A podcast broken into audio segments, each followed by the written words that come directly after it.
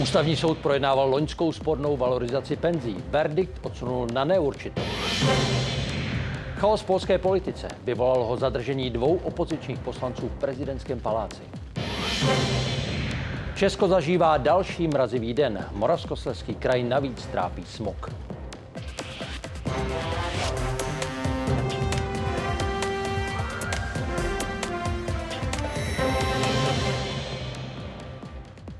Dobrý večer, středa 10. ledna a její události.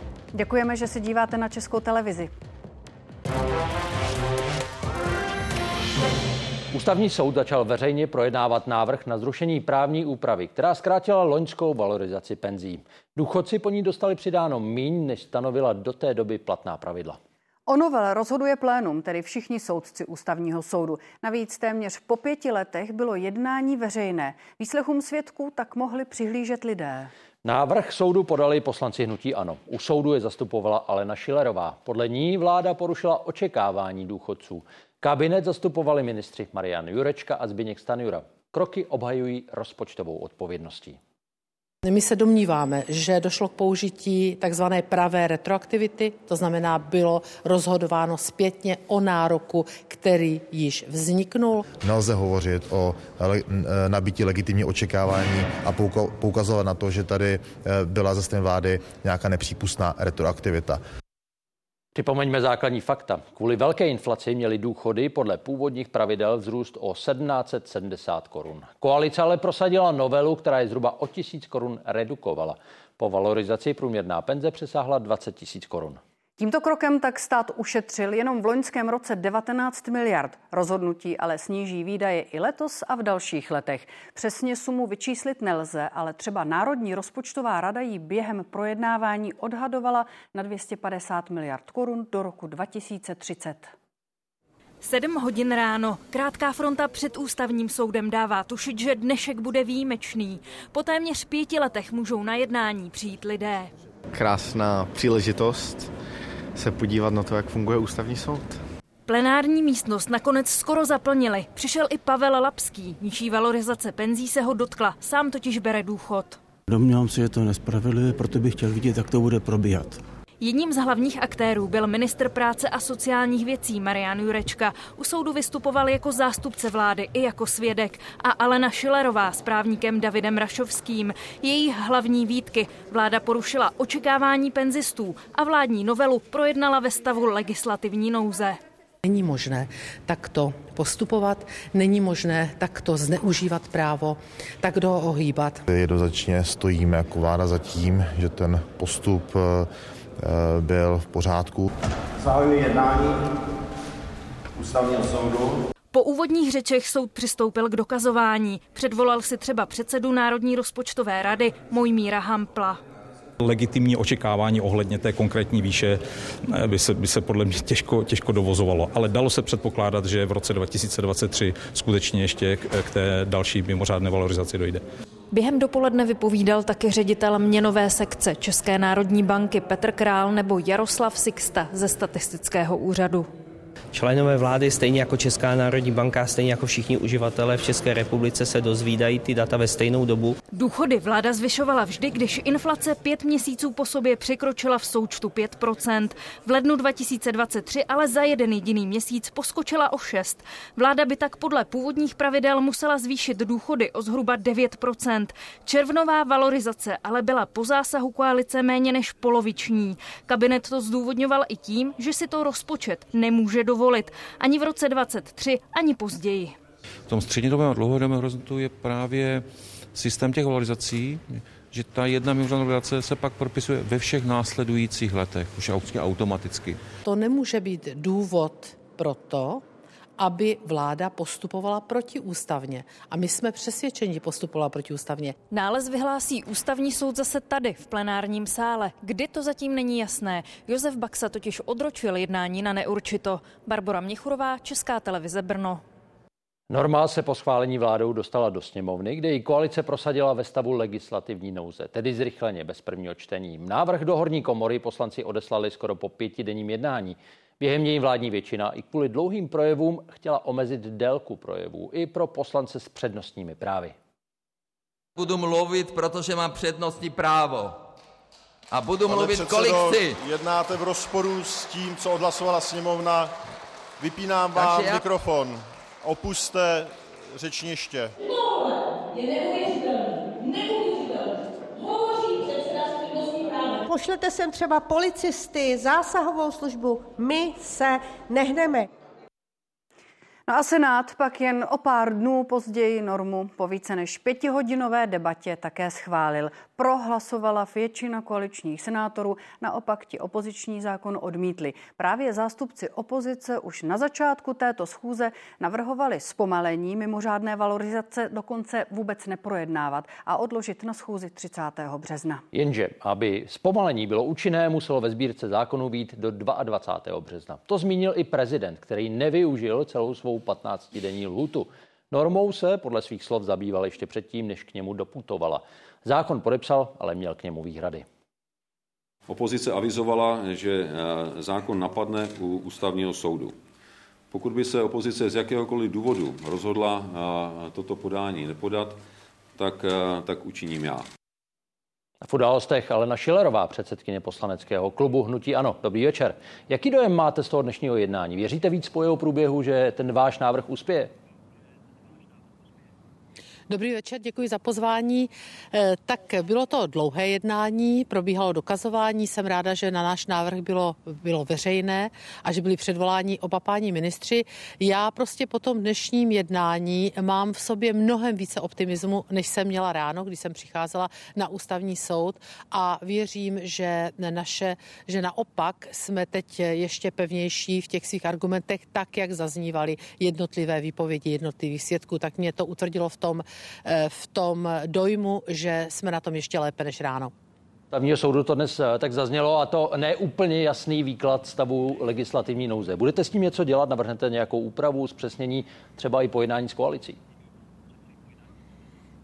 Tak my uvidíme, jak rozhodne ústavní soud, protože on se bude muset zabírat, vš- zaobírat všemi našimi stížnostními důvody, tedy i stavem legislativní nouze. My se domníváme, že byl zneužit tento institut, že prostě jasně říká jednací řád poslanecké sněmovny, což je zákon, z jakých důvodů může být využit. Tady se využilo eh, té části, která říká hrozí hospodářské škody, ale podle mě, tak jak jsem to dnes celý den sledovala, jak vypovídali jednotliví svědkové, není prokázáno vznik hospodářské škody. Naopak se eh, prostě zhodovali ti jednotliví svědkové v tom, že už eh, někdy v létě, na konci srpna, nejpozději začátkem podzimu se vědělo, že budou důvody pro mimořádnou valorizaci. Rozpočet počítal s jednou velkou nulou, byť se zhodovala jak Národní rozpočtová rada, tak dokonce i ministerstvo financí samo ve svém fiskálním výhledu, že bude potřeba částka kolem 20 miliard. A znova opakuju, byla tam jedna velká nula. Přitom minister financí, byly tam citovány jeho mediální výroky a samozřejmě on se i podobně vyjadřoval, že je to je necelé 1% výdajů státního rozpočtu. Tak jaká hospodářská škoda? Když byl předsedou ústavního soudu Pavel Rychecký, stěžovali jste si na to, eh, že se z ústavního soudu stává něco jako třetí komora parlamentu. Vy teď máte eh, tři návrhy u současného ústavního soudu, chystáte čtvrtý. Neděláte to samé, na co jste si předtím stěžovali? Hmm. Tak já přesně nevím, jakou stížnost máte na mysli. My jsme u, eh, především namítali ve vztahu k této kauze podjatost eh, Pavla Rycheckého, nicméně on mezi tím skončil, tak jak dneska i zmínil pan předseda Baxa, nebylo o čem rozhodovat. Eh, když vy jste před chvilkou pouštěli v té předtáčce pana prezidenta Petra Pavla a on sám nás vyzval, ať to podáme k ústavnímu soudu, samozřejmě bychom tak učinili i bez jeho výzvy a připojil k tomu dovětek, že pokud tak neučiníme, obrátí se na ústavní soud sám. Takže on sám sám viděl eh, vlastně protiústavnost nebo možnou protiústavnost tohoto zákona. Takže já si myslím, že jaká třetí komora parlamentu, prostě pokud ta vláda takto koná, pětikolice takto koná, tak to ohýbá zákony. A samozřejmě my se bavíme spolu teď jenom o legislativním stavu, eh, o tom legislativním stavu a nouze, ale tam také bylo velice důležité to, že byla uplatněna takzvaná pravá retroaktivita, to znamená měnil se nárok eh, pro důchodce v době, kdy už vznikl. To byl, bych řekla, takový nejzásadnější náš stížnostní důvod. A jestli to tak uvidí ústavní soud, bude jasné do konce ledna. Ale naši Lerová, díky. Děkuji za pozvání a přeji všem hezký večer z Brna.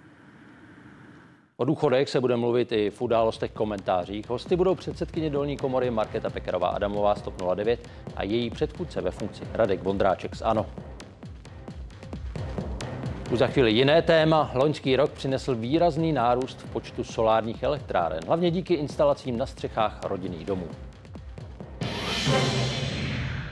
Zatýkání u prezidenta, demonstrace, ústavní chaos. Polská politická scéna se otřásá po včerejším zatčení dvou konzervativních poslanců Mariuše Kaminského a Mačeje Vončika. Ti se před policií hodiny skrývali v prezidentském paláci. Vyhýbali se tak nástupu do vězení kvůli zneužití pravomocí.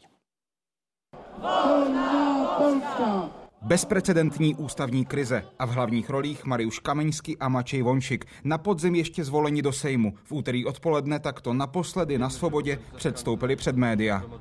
Pokus o zatčení poslanců dokládá, že směřujeme k totalitě. Tota- totalitarného. Chce panu Chci poděkovat prezidentovi za projevení sounáležitosti. Za vyrazy solidarnosti. Na ochranu prezidenta spoléhali. V útrobách jeho paláce se vyhýbali nástupu k dvouletému trestu vězení, který si v prosinci vyslechli za zneužití pravomocí. Zároveň s tím jim propadl mandát poslanců a pozbyli imunitu. Policie si pro ně nakonec přišla dovnitř ve chvíli, kdy Andřej Duda odjel z paláce na setkání s vůdkyní běloruské opozice. V řádu desítek minut po zadržení obou poslanců se před prezidentským palácem srotil dav zhruba třístovek jejich příznivců. Požadovali jejich okamžité propuštění. Polsko má dnes blíže k Bělorusku než třeba k Česku nebo Evropské unii. Oba poslance policie posléze transportovala sem do vazební věznice. Mariuš Kaminský oznámil, že na protest proti tomu drží hladovku. Kamiňsky a Vončik byli poprvé za pokus vykonstruovat korupční případ odsouzení v roce 2015. Andřej Duda jim tehdy oběma udělil milost, aby mohli vykonávat vysoké státní funkce. Pro formální nedostatky milost ale zpětně zrušil nejvyšší soud a proto se případ znovu otevřel. Dokud nezostanou zvolnění z vězení, nespočinu, to vám zaručuji. Nespočne. Zapewniam Państwa o tym. Andřej Duda a strana Právo a spravedlnost považují devět let starou milost stále za platnou. Premiér Donald Tusk se naopak řídí zmíněným rozsudkem nejvyššího soudu. Máme, Máme dnes co dočinění s pokusem vybudovat dvojí vládí, navíc s přispěním důležité státní instituce. To je zřejmá sabotáž. To je sabotáž. Naplno se ukazuje míra rozvratu právního státu v zemi. Tusk kauzu označuje za divadlo. Konzervativní tábor hovoří o politických vězních a svolává na čtvrtek první velkou demonstraci situaci. Z Varšavy Andreas Papadopoulos, Česká televize. Boeing uznal své pochybení v případě nedávného incidentu, který postihl let společnosti Alaska Airlines. Jejich Boeingu 737 MAX během letu vypadla část trupu, která zaslepila místo, kde je obvykle nouzový východ. Společnost přitom o tuto úpravu Boeing nežádala. Americké úřady do vyšetření nehody zakázaly létat víc než 170 strojům stejného typu. Výkon fotovoltaických elektráren v Česku loni vzrostl skoro o 1 gigawatt. To je zdaleka nejvíc od solárního boomu před deseti lety. Vedou střešní instalace v domácnostech. Loňský růst ale poznamenali potíže některých firm a zklamání pro tisíce zákazníků. Výkonem 3,5 gigawattu se česká fotovoltaika sice blíží jaderným elektrárnám, celková výroba je ale desetkrát nižší. Samozřejmě i kvůli tomu, že funguje jenom část dne. Před několika dny padal sníh a ještě nerostál. I tak elektrárna vyrábí, ale skromně. Loni v květnu, když ji Karlu Votýpkovi instalovali, to bylo lepší. V létě to vlastně pokryje veškeré náklady na elektriku. V zimě je to trošku horší, no ale přeci jenom něco to dá. Jo. A to byl ten hlavní argument, proč do toho jít. Soběstačnost a ušetřit. Ano. Taky tady patří k elektrárně baterie. Vykrývá špičku. Domácnosti jí mají pozdě odpoledne a večer potřebuje prát, žehlit, vařit, eh, uklízet eh, a eh, na to slouží vlastně ty baterky, protože pak jsme schopni tu energii z nich dostat. V Česku loni přibyly solární elektrárny dohromady o maximálním výkonu 970 MW, trojnásobek toho, co předloni. V absolutních číslech skoro 83 tisíc instalací. Jejich průměrná velikost dále roste. Vedle domácností k tomu přispěly hlavně firemní střechy a po delší době i nové solární parky. Stále ještě stavíme méně než třeba Rakousko, Maďarsko Maďarsko, Polsko, takže máme stále ještě kam růst a doufáme, že letošní rok bude ještě úspěšnější než loňský. Česko začíná dohánět Evropu, která nám bohužel v minulém desetiletí poměrně dost ujela, včetně například fosilního Polska a ještě se potřebujeme zaměřit na další typy obnovitelných zdrojů. Stát kvůli tomu chystá takzvané akcelerační zóny, hlavně pro snažší a rychlejší stavbu větrných elektráren. Zákon taky musí ještě upravit pravidla pro ukládání elektřiny a stabilizaci sítě s ohledem na obnovitelné zdroje. Další už schválená novinka má pak přijít v pololetí. Možnost sdílet vyrobenou energii a zakládat komunity. Postupně sledujeme i trend toho, že ty klienty zajímá instalovat si technologie tepelný čerpadla a fotovoltaiky najednou. Komunitní energetika, eh, očekáváme, že ty instalace budou větší, než, eh, než byly eh, do posud. Podle solární asociace budou letos ve větším přibývat i panely na bytových domech. Milan Brunslík, Česká televize. Hnutí Hamas podle člena izraelského válečného kabinetu Bennyho Gance ztratilo kontrolu nad velkou částí pásma Gazy. Zhroutila se i většina institucí a vzdělání nebo zdravotní péči v Gaze poskytují už výhradně mezinárodní instituce. Mezinárodní koalice mezi tím v noci na dnešek překazila další pokus o nálet na Izrael, vedený jemenskými povstalci. Britské a americké lodě celkem sestřelili 21 raket, dronů a řízených střel. Nemůžeme připustit situaci, kdy teroristé a bandité přeruší hlavní námořní trasu, po které se dopravuje zboží do celého světa. Musíme jednat. Ve stínu čínských hrozeb a provokací zvolí Tajvan v sobotu nového prezidenta a parlament. V uplynulých dnech zachytil čtyři čínské balony a včera rozeslal obyvatelům varování kvůli přeletu rakety se satelitem. Nejbližší výspa Chajvanu u Číny ostrovem Tinmen vedla za občanské války frontová linie mezi komunisty a ustupujícími nacionalisty. Čína ho desítky let bombardovala. Do 90. let tu vládl přísný vojenský protokol. Odsud je to na pevninu jen pár kilometrů. Na horizontu už jsou vidět výškové budovy čínského města Xiamen a ostrov je plný pozůstatků z občanské války. Na plážích zůstaly bariéry, pobřeží lemují tanky, půda je prošpikovaná bunkry a tunely. Pan Li vzpomíná, jak se v nich rodina schovávala. Hodně Tchajvanců věří, že nás Čína nenapadne, protože válku nezažili. Já myslím, že jistotu nemáme, ale nemám strach. My na Tinmenu věříme, že spíš zaútočí na hlavní ostrov. 那个我比较不担心，是因为我住金门。 Od 50. do 70. let ostrov zasypali tisíce dělostřeleckých granátů. Dodnes je lidé nacházejí. Pan Vů z nich vyrábí kuchyňské nože. My, kdo jsme zažili válku, víme, jak je krutá, takže doufáme, že v tajvanské úměně už nikdy nebude a mír vydrží. Ne, že bychom měli strach, ale doufáme, že k tomu nedojde. Pro Čínu je Tinmen důležitou vstupní branou nad Chajvan. Spojení zajišťuje trajekt, ekonomické vztahy kvetou a ostrov vítá čínské turisty. Na pevnině závisí v dodávkách vody. Z celého Tchajvanu je tu podpora integrace nejsilnější. Voliči jsou loajální opoziční straně Kuomintang, se kterou si Peking rozumí lépe. Chceme víc uh, ekonomických vztahů s Čínou, ale pořád si přejeme um, zachovat náš životní styl, svobodu slova a možnost volit. But uh, we're still looking for, we still enjoy our life here, uh, a life of freedom of speech and a life of like we can vote.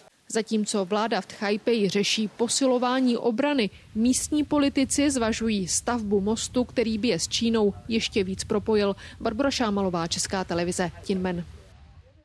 Ochránci vypustili zpět do volné přírody orla mořského, kterého někdo minulý týden přiotrávil na Vysočině. Přežil díky rychlé pomoci záchranné stanice v Lipci na Pardubicku. Informovala o tom česká společnost ornitologická. Podle ní podobné případy často končí tragicky. Za minulý rok evidují ornitologové 25 otrávených dravců. Moravské divadlo v Olomouci pořídilo první snímky na plakáty k letošní premiéře Labutího jezera. A už při samotném focení šlo o mimořádnou podívanou na ledu pod zámkem Plumlov. Venku je minus 6 stupňů. Solistka baletu Sava Širacuky se proto připravuje v teple uvnitř divadla. Drží to? Na podhradském rybníku v Plumlově zatím tým chystá scénu a hlavně stan jako zázemí pro převlékání a zahřívání. Na plac raději prima balerínu přináší v náručí. Nesmí se zranit, tančí totiž hlavní role ve veškerém baletním repertoáru divadla. Jsme šťastní, že máme jezero, které není zasněžené a vypadá jako jedno velké zrcadlo. Přímo u nádrže už musí být vše rychlé. Pózy proto stanečními mistry fotograf probírá dopředu. Ona fakt sedí na tom kolení, má ten záklon. Je Hned začátek si však neobešel bez komplikací. Nevěděli jsme, jestli to let vydrží, eh, což se nám potom ukázalo, když se na to stopli tři lidi. Pokračovali jsme dál na bezpečnějším místě. Great. It's freezing, but it's, I, it's really beautiful and I hope it will come out nicely. Labutí jezero bude mít premiéru v říjnu. Moravské divadlo tento slavný balet uvede po 12 letech.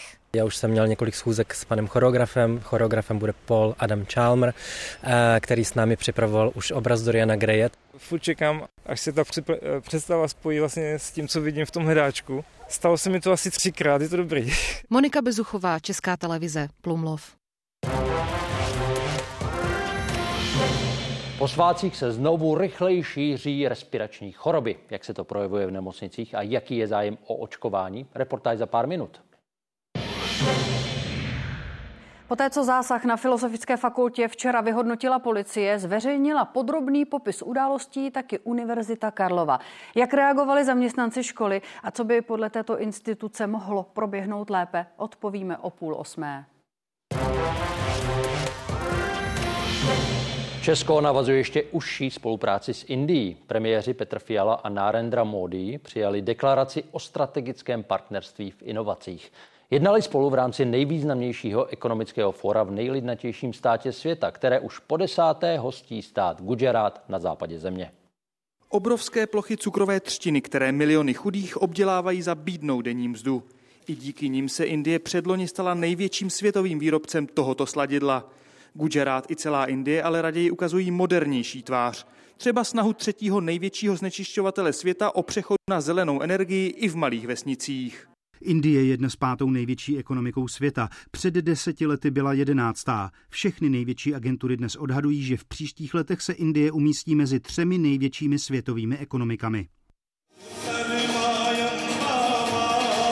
Právě premiérův rodný stát ukazuje, jak z rozvoje v poslední dekádě těží. Se míří desítky miliard dolarů zahraničních investic. Výkladní skříní má být i desátý ročník tohoto ekonomického fóra, letos pod heslem Brána do budoucnosti. Účastní se ho zástupci 130 zemí, mezi těmi partnerskými je i Česká republika. K hlavním řečníkům patřil i Petr Fiala. Nejen český premiér vidí v zemi se skoro miliardou a půl obyvatel perspektivního partnera. Z českých firm tu před pěti lety otevírala Centrum pro inovace Škoda. Při dvoustranném jednání předsedů vlád došlo i na dohodu o strategickém partnerství právě v této oblasti. A jedno z témat, kterému jsme se věnovali delší dobu, eh, byla spolupráce v oblasti rozvoje jaderné energetiky. Eh, pan premiér projevil zájem spolupracovat s námi na rozvoji malých modulárních reaktorů.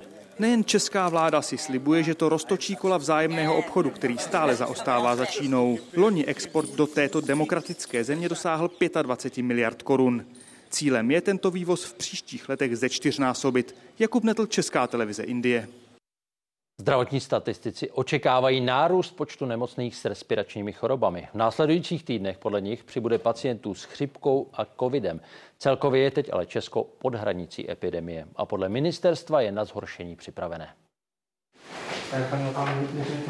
Infekční oddělení Pardubické nemocnice. Leží tady teď 20 pacientů s covidem. Třeba Zdeňku Svatoňovou sem přivezli den před Vánoci. Říká, že jí lékaři zachránili život. Pět dní o sobě vůbec jsem asi určitě nevěděla.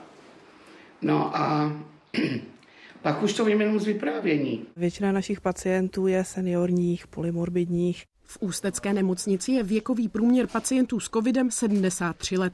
Dřív se nemoc projevovala hlavně zápalem plic. Teď se stav seniorů zhoršuje často nečekaně. Skolabuje, dehydratuje, eh, ten její stav se náhle zhorší a na emergenci zjistí, že příčinou byl covid, který zasadil tu ránu. V nemocnicích teď kvůli covidu leží 382 lidí. Ve vážném stavu je 31 pacientů. Podle ministerstva zdravotnictví se šíří nová varianta viru. Dneska se dostává do jedné z nejvíc nakažlivých subvariant. Je opravdu to riziko nakažení je velmi, velmi vysoké. A přibývá taky lidí s dalšími respiračními chorobami. Třeba v Pražské všeobecné fakultní nemocnici už kvůli tomu zavedli preventivní opatření. Na lůžková oddělení je v naší nemocnici nyní doporučený a vlastně vstup pouze s respirátorem. Podle státního zdravotního ústavu je zatím nemocnost pod hranicí epidemie. Nakažených ale bude dál přibývat.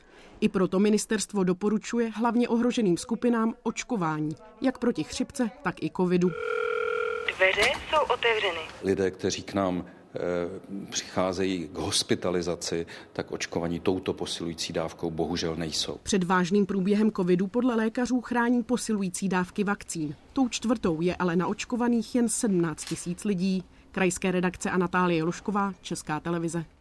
Výstraha meteorologů před silnými mrazy platí až do zítřejšího dopoledne. Týká se větší části země, od jižních Čech přes střed republiky až po celou Moravu i Slesko. Očekává se poměrně jasná noc a to mimo jiné znamená i příležitost dobře si prohlédnout souhvězdí zimní oblohy. A jak vidíme na živých záběrech, už v těchto chvílích toho využívají i návštěvníci hvězdárny v Pardubicích, která od středy do pátku během podvečera pozorování nabízí. Astronomové v tomto období upozorňují na tzv. zimní šestiúhelník nad severní polokoulí. K jeho vrcholům patří třeba nejzářivější hvězdy Orionu, Bíka nebo Blíženců. Nynějším silným mrazům předcházelo tání sněhu a déšť. Výkyvy počasí poškodili jedinečnou naučnou stezku Olšina v chráněné krajinné oblasti Šumava. Dřevěné chodníky kolem nejvýše položeného chovného rybníka v Česku jsou rozpojené. Vojenské lesy a statky proto museli stezku pro návštěvníky uzavřít.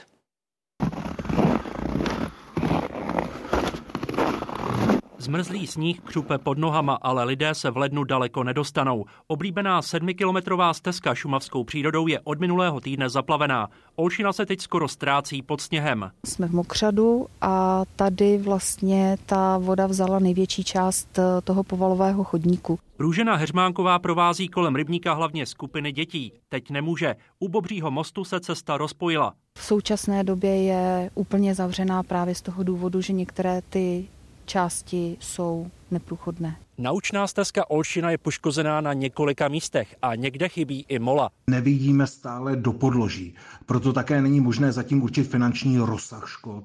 Sníh sice povalové chodníky zakryl, okolí stezky je ale pořád silně podmáčené. Za poslední rok a půl je to vlastně třetí velká voda, která chodníky poničila. Tentokrát to bude vyžadovat větší opravu. Nové chodníky mezi Mokřady a Rašeliništi stavěli už před dvěma roky. Dřevo dopravovali po hladině rybníka, aby nezničili přírodu. Byla to stavba roku.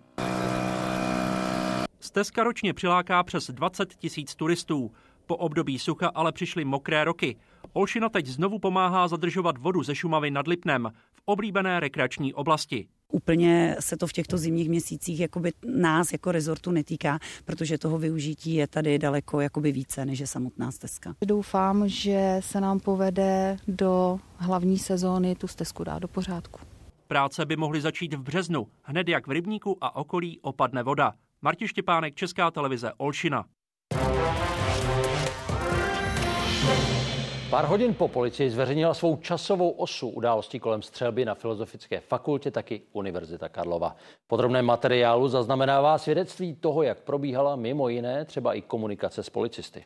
Zásah policie podle vedení univerzity zabránil ještě větším ztrátám na lidských životech, poukazuje ale i na další momenty.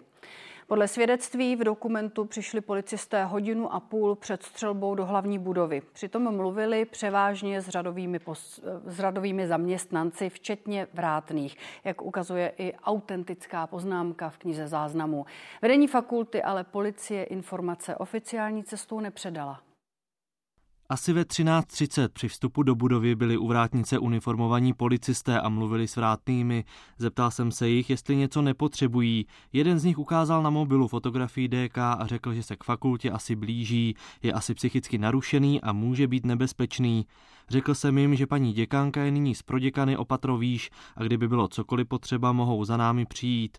Policista na tuto nabídku nijak nereagoval. Následně jsem policistu informoval, že kolegium paní děkanky zasedá v prvním patře a že v případě potřeby jsme okamžitě k dispozici. Policista vzal informaci na vědomí. Hlídka na místě získala relevantní informace od relevantních osob, tedy zaměstnanců fakulty. Tyto hovořili o tom, že jde skutečně o studenta fakulty, jeho studium probíhá výhradně v celetné ulici.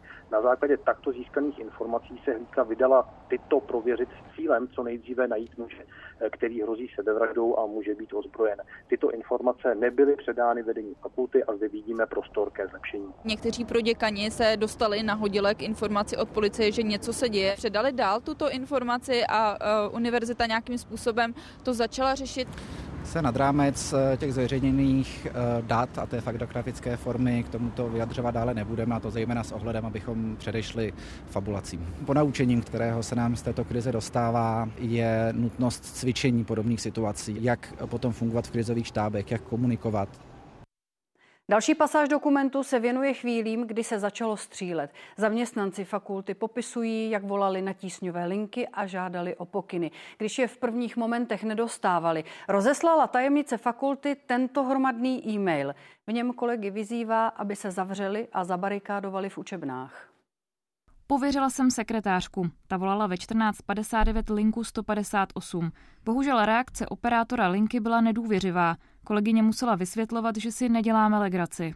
Hovory jsme si poslechli a prověřili správnost postupu operátora.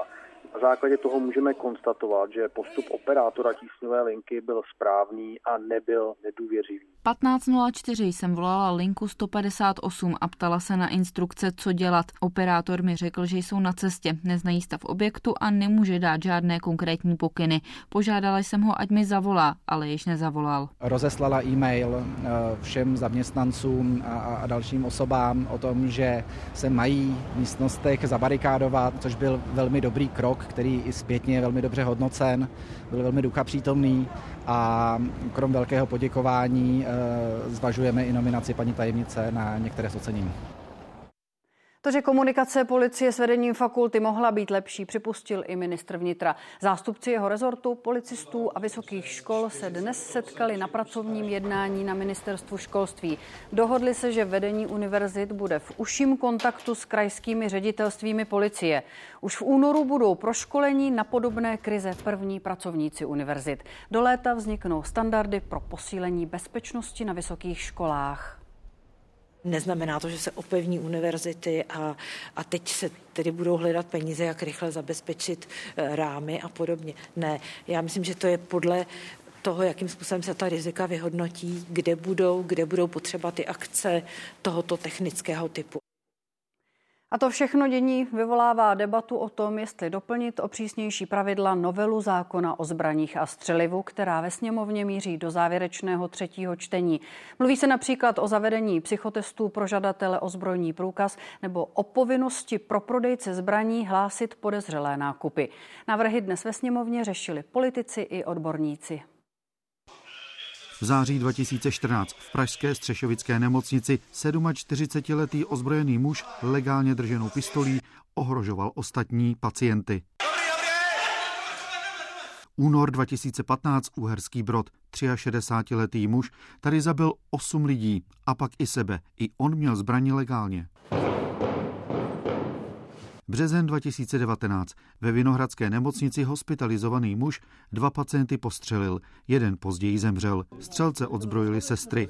Rodina oběti se od té doby snaží o zpřísnění pravidel. Přál bych si, aby už se to nikdy nestalo, aby prostě si společnost toho vzala poučení. Gečko, šup! Případ z 21. prosince teď řadu návrhů na změnu držení zbraní opět oživil. Například povinné zavedení psychotestů pro žadatele o zbrojní průkaz. Myslím si, že nějaké rozšířené, komplexnější vyšetření žadatele o zbrojní pas je něco, co bychom v České republice potřebovali. I dnes psychotesty běží, je naprostá lež, že by psychotesty nebyly. Většinou u prvožadatelů... Ale vždycky, vždycky na ano. požádání lékaře. Ano, ale většinou z pravidla u prvožadatelů ty lidi chodí lidí. Pro určité zpřísnění jsme, říká zástupce psychologů. Podle něj je ale nutné stanovit jasná pravidla. Tam by bylo potřeba to vyšetření opakovat. Z jednoho vyšetření nelze nějak dlouhodobě e, usoudit, že tam žádné zneužití být nemůže. Nově by měli mít ošetřující lékaři přístup do centrálního registru zbraní a ověřovat, zda je jejich pacient držitelem zbrojního průkazu. To by uvítal syn zastřeleného muže ve Vinohradské nemocnici. Zdravotnický personál by měl mít možnost přístupu k rejstříkům, při hospitalizaci provádět přiměřenou bezpečnostní lustraci pacientů pro vlastní ochranu, tak i pro ochranu ostatních pacientů. Kromě toho by prodejci zbraní měli nově povinně hlásit podezřelé nákupy. Všechny se teď zapisují do centrálního registru. Definice podezřelého nákupu ale zatím chybí. Kdyby eh, policie České republiky uměla pracovat s těma datama, které dávají prodejci, a mohla v CRZ nebo v CRZ si našla to, jakým způsobem a kdo má kolik zbraní, tak bychom byli bez problému. V této novele je celá řada věcí, eh, která mohou pozitivně ovlivnit nějaké bezpečnostní kontroly držitelů zbraní. Bohužel díky častým obstrukcím v poslanecké sněmovně eh, se s touto novelou otálelo. Už zítra bude novelu a možné změny v ní řešit bezpečnostní sněmovní výbor. Klára Borešová a Richard Semkop, Česká televize tématu je to vše. Za chvíli nabídneme reportáž z Luhačovic, kde se blíží ke konci dlouhá oprava slunečních lázní. Ukážeme proměnu i to, co ještě zbývá opravit. Vláda potvrdila seznam velkých strategických zakázek pro českou armádu. Zatím jsou na něm dvě položky. 246 kusů bojových vozidel pěchoty a 24 nadzvukových letounů F-35. Celkem za oba projekty plánuje stát v příštích 11 letech zaplatit přes 200 miliard korun. Podle ministrně obrany by mohlo letos na seznam přibít 77 tanků Leopard v nejmodernější verzi za vyšší desítky miliard korun. Se snažíme vyjednávat s německou stranou o nákupu tanků. Je to vlastně projekt, který eh, i teďka by teoreticky eh, mohl být předmětem nějakých našich bilaterálních jednání eh, s panem ministrem Pistoriem. Plní tím povinnost, která ji vyplývá z toho zákona o financování obrany a k těm samotným projektům, tak jak jsem říkal již v minulosti. My projekt F-35 nepodporujeme, Smogová situace v Moravskosleském kraji. Meteorologové vydali výstrahu. Vysokou koncentraci poletavého prachu na severovýchodě naměřila polovina stanic. Aktuální zprávy z Ostravy teď přidá Kristýna Prokešová. Jednoduchá otázka. Kde je situace nejhorší? Aktuálně jsou nejvyšší koncentrace poletavého prachu měřeny na všech stanicích v Opavě 195 mikrogramů na metr krychlový, následuje Havířov a také Věřňovice. Celý den byla ta tendence klesající, dokonce na Třinecku se ta situace výrazně zlepšila. Ovšem noc v Moravskosleském kraji další zlepšení nepřinese. Právě naopak. Te- teploty klesnou k až minus 14 stupňům Celzia a už teď vidíme, že na některých stanicích znovu koncentrace koncentrace začínají stoupat. Neměly by ovšem stoupat moc dlouho, už zítra ráno se oteplí a e, situace se bude postupně zlepšovat. Lépe by se tak nejenom Ostravanům mělo začít dýchat už zítra večer.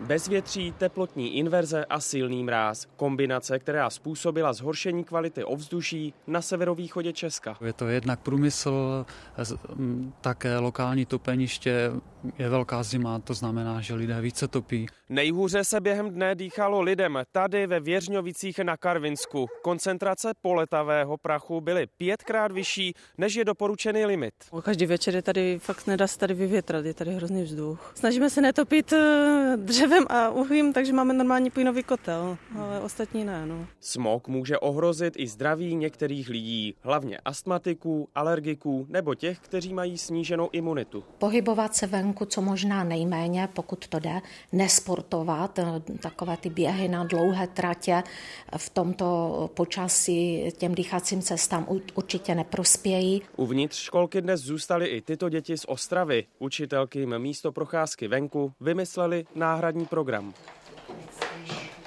Omezit musí v mateřských školách také větrání. Okna mají otevřená vždy jen na pár minut a zapnuté mají také čističky vzduchu. Očekáváme teď v průběhu večera pořád nepříznivé rozptylové podmínky, zejména v noci budou velmi nepříznivé a zlepšení situace až zítra během dne. V posledních letech se obešly zimy téměř bez smogových situací. V té letošní se ale jedná už o druhé takové období.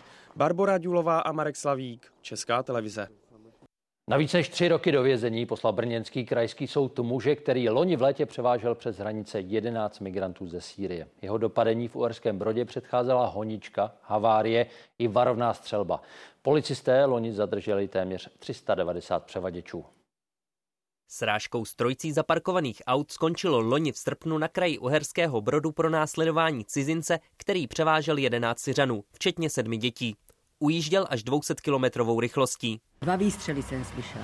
To bylo, to mě zbudilo. Řidič se snažil eh, z místa uprchnout, eh, zastavili ho až dva varovné výstřely. Dnes mu soud potvrdil trest 40 měsíců vězení a 4 roky vyhoštění. Podle předsedkyně Senátu neexistoval dostatek polehčujících okolností, které by zmírnění trestu umožňovaly. Naopak vyjmenovala hned několik okolností přitěžujících. Sám odvolací soud trest považuje za příliš mírný. Zpřísnit ho ale nemohl. Proti původnímu verdiktu se totiž neodvolal státní zástupce. Během kontrol, které na hranicích se Slovenskem vláda obnovila loni v říjnu, policisté zajistili bezmála 1200 migrantů. Víc než 95% jich vrátili k východním sousedům. Prodloužení kontrol platí zatím do začátku února. Martin Svatoň, Česká televize. Spojené státy se svými partnery odsoudili dodávky severokorejských zbraní do Ruska. Dokument podepsalo na 50 zemí. Z těch unijních ho nepodpořili Maďarsko a Slovensko. Ministr zahraničí Juraj Blanár oznámil, že Slovensko se rádo připojí, až obdrží přesvědčivé důkazy. Ukrajinský prezident Volodymyr Zelenský mezi tím nečekaně navštívil Litvu, kde mimo jiné poděkoval za podporu ukrajinské armády. Tento rok bude pro naše země v mnoha ohledech klíčový, jak pro Ukrajinu, tak pro Litvu a všechny naše partnery ve svobodném světě. Společně musíme určit, jaká rozhodnutí tento rok učiníme. Musí o tom rozhodnout naše síla a naše jednota. Američané se na měsíc vrátí později, oznámila NASA. Lidé tam měli znovu přistát po víc než půl století v roce 2025. Teď je jisté, že to bude nejdřív v dalším roce. A spozdí se i mise, která má poprvé s posádkou ověřit novou loď Orion. Bezpečnost je priorita říká šéf NASA Bill Nelson. A právě bezpečnost posádky je hlavní důvod dalšího odkladu.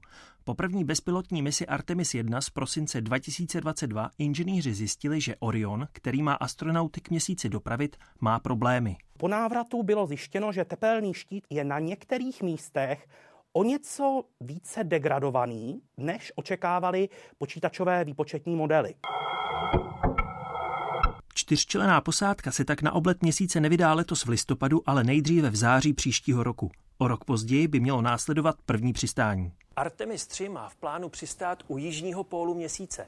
Zatím má NASA vytipováno 13 možných míst, která leží nedaleko oblastí, kam nikdy nesvítí slunce. O nich odborníci totiž ví, že se tam nachází voda ve formě ledu přistání chtějí využít upravenou loď Starship od společnosti SpaceX. A i ta celý harmonogram posouvá. Zatím má za sebou jen dva testovací lety a k měsíci ještě neletěla. Dále bude potřeba Starship dotankovat na oběžné dráze okolo Země přibližně desetkrát. A přečerpávání takhle velkých objemů pohoných látek ještě SpaceX netestovala. NASA v projektu Artemis počítá s podporou soukromých firm. Společnost Axiom má třeba připravit odolnější skafandry. Další spoždění programu, který má lidstvo na měsíc vrátit, tak odborníci nevylučují. Martin Lulák, Česká televize. Pravidla podpory rodin v nouzi, které žádají o dotované obědy ve školních jídelnách, se nemění. Obavy vyvolala dotační výzva ministerstva školství, která vyčlenila z pomoci rodiče v exekuci, insolvenci anebo ty pobírající dávky pěstonské péče. Ministr školství ale tyto podmínky zrušil. Miroslava Kohutová právě vyřizuje nové žádosti o dotované obědy.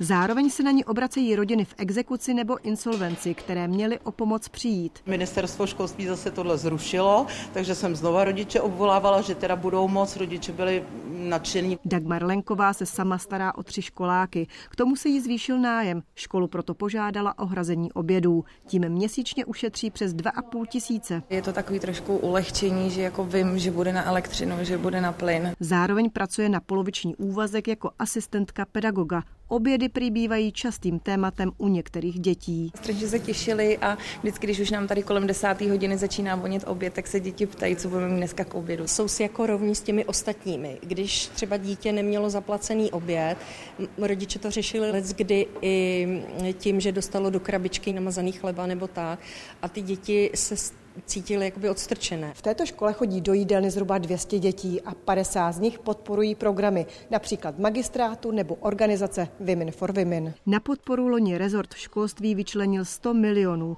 Dohromady je získali dvě organizace, které pomoc zařizují. V nové letošní výzvě je milionů 60.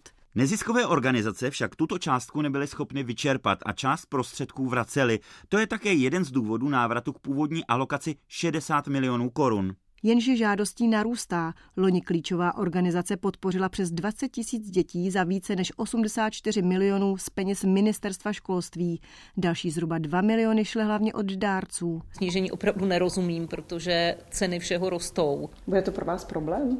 Uvidíme, co se bude dít, uvidíme, kolik škol bude schopno ještě přehlásit eh, děti do toho druhého programu. Což je program Ministerstva práce a sociálních věcí. Ten se zaměřuje na rodiny v hmotné nouzi a má jiná pravidla.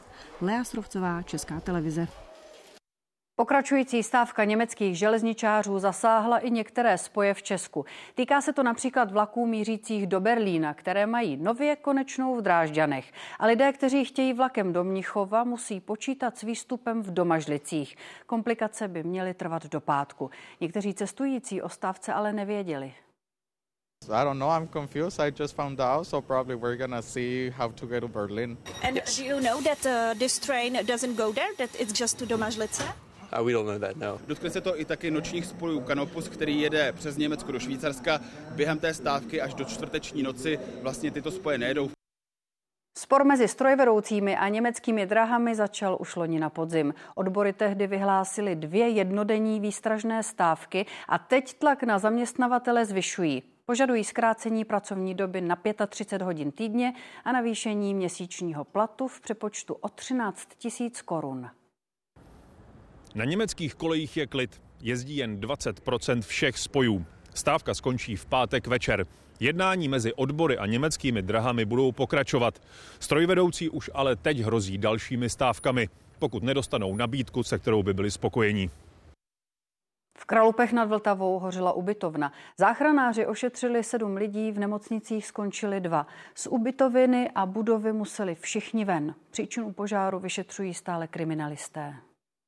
Muž na parapetu se snaží dostat ze zakouřené místnosti, že v ubytovně hoří, nahlásili svědci po půl jedné odpoledne. Hasiči po příjezdu vyvedli 18 dospělých a dvě děti. Prvotním průzkumem jsme zjistili, že jde o požár odpadu pod evakuačním schodištěm, eh, který zapříčinil zakouření ubytovny. Na místo se sjelo 44 hasičů a čtyři záchranářské jednotky. Povolali také vrtulníky. Většina lidí ale do nemocnice nechtěla.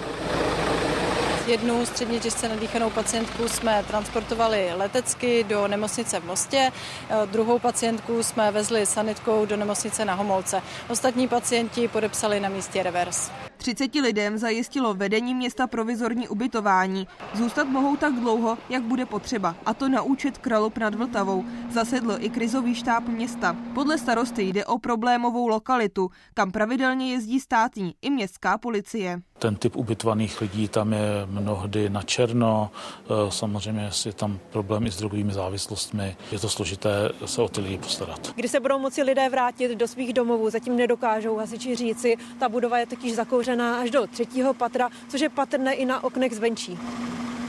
Vedení města chce jednat s majitelem ubytovny. S dotčenými lidmi pak bude řešit i další možnosti bydlení. Kristina Kolovrátková a Karolína Nová, Česká televize.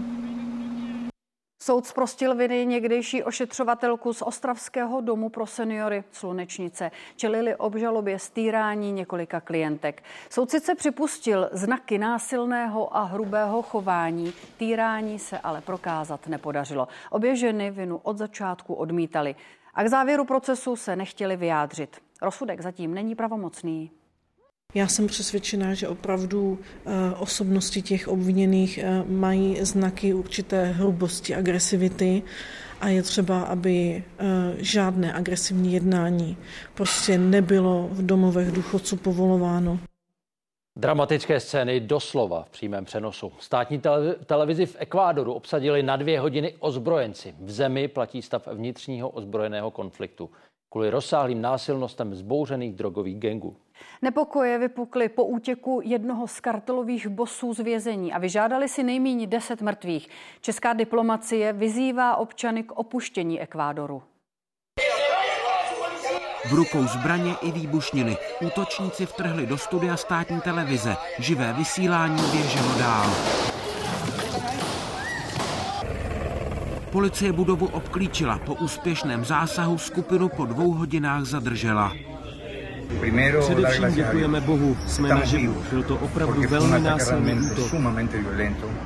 Na ulicích mnoha ekvádorských měst se střílí.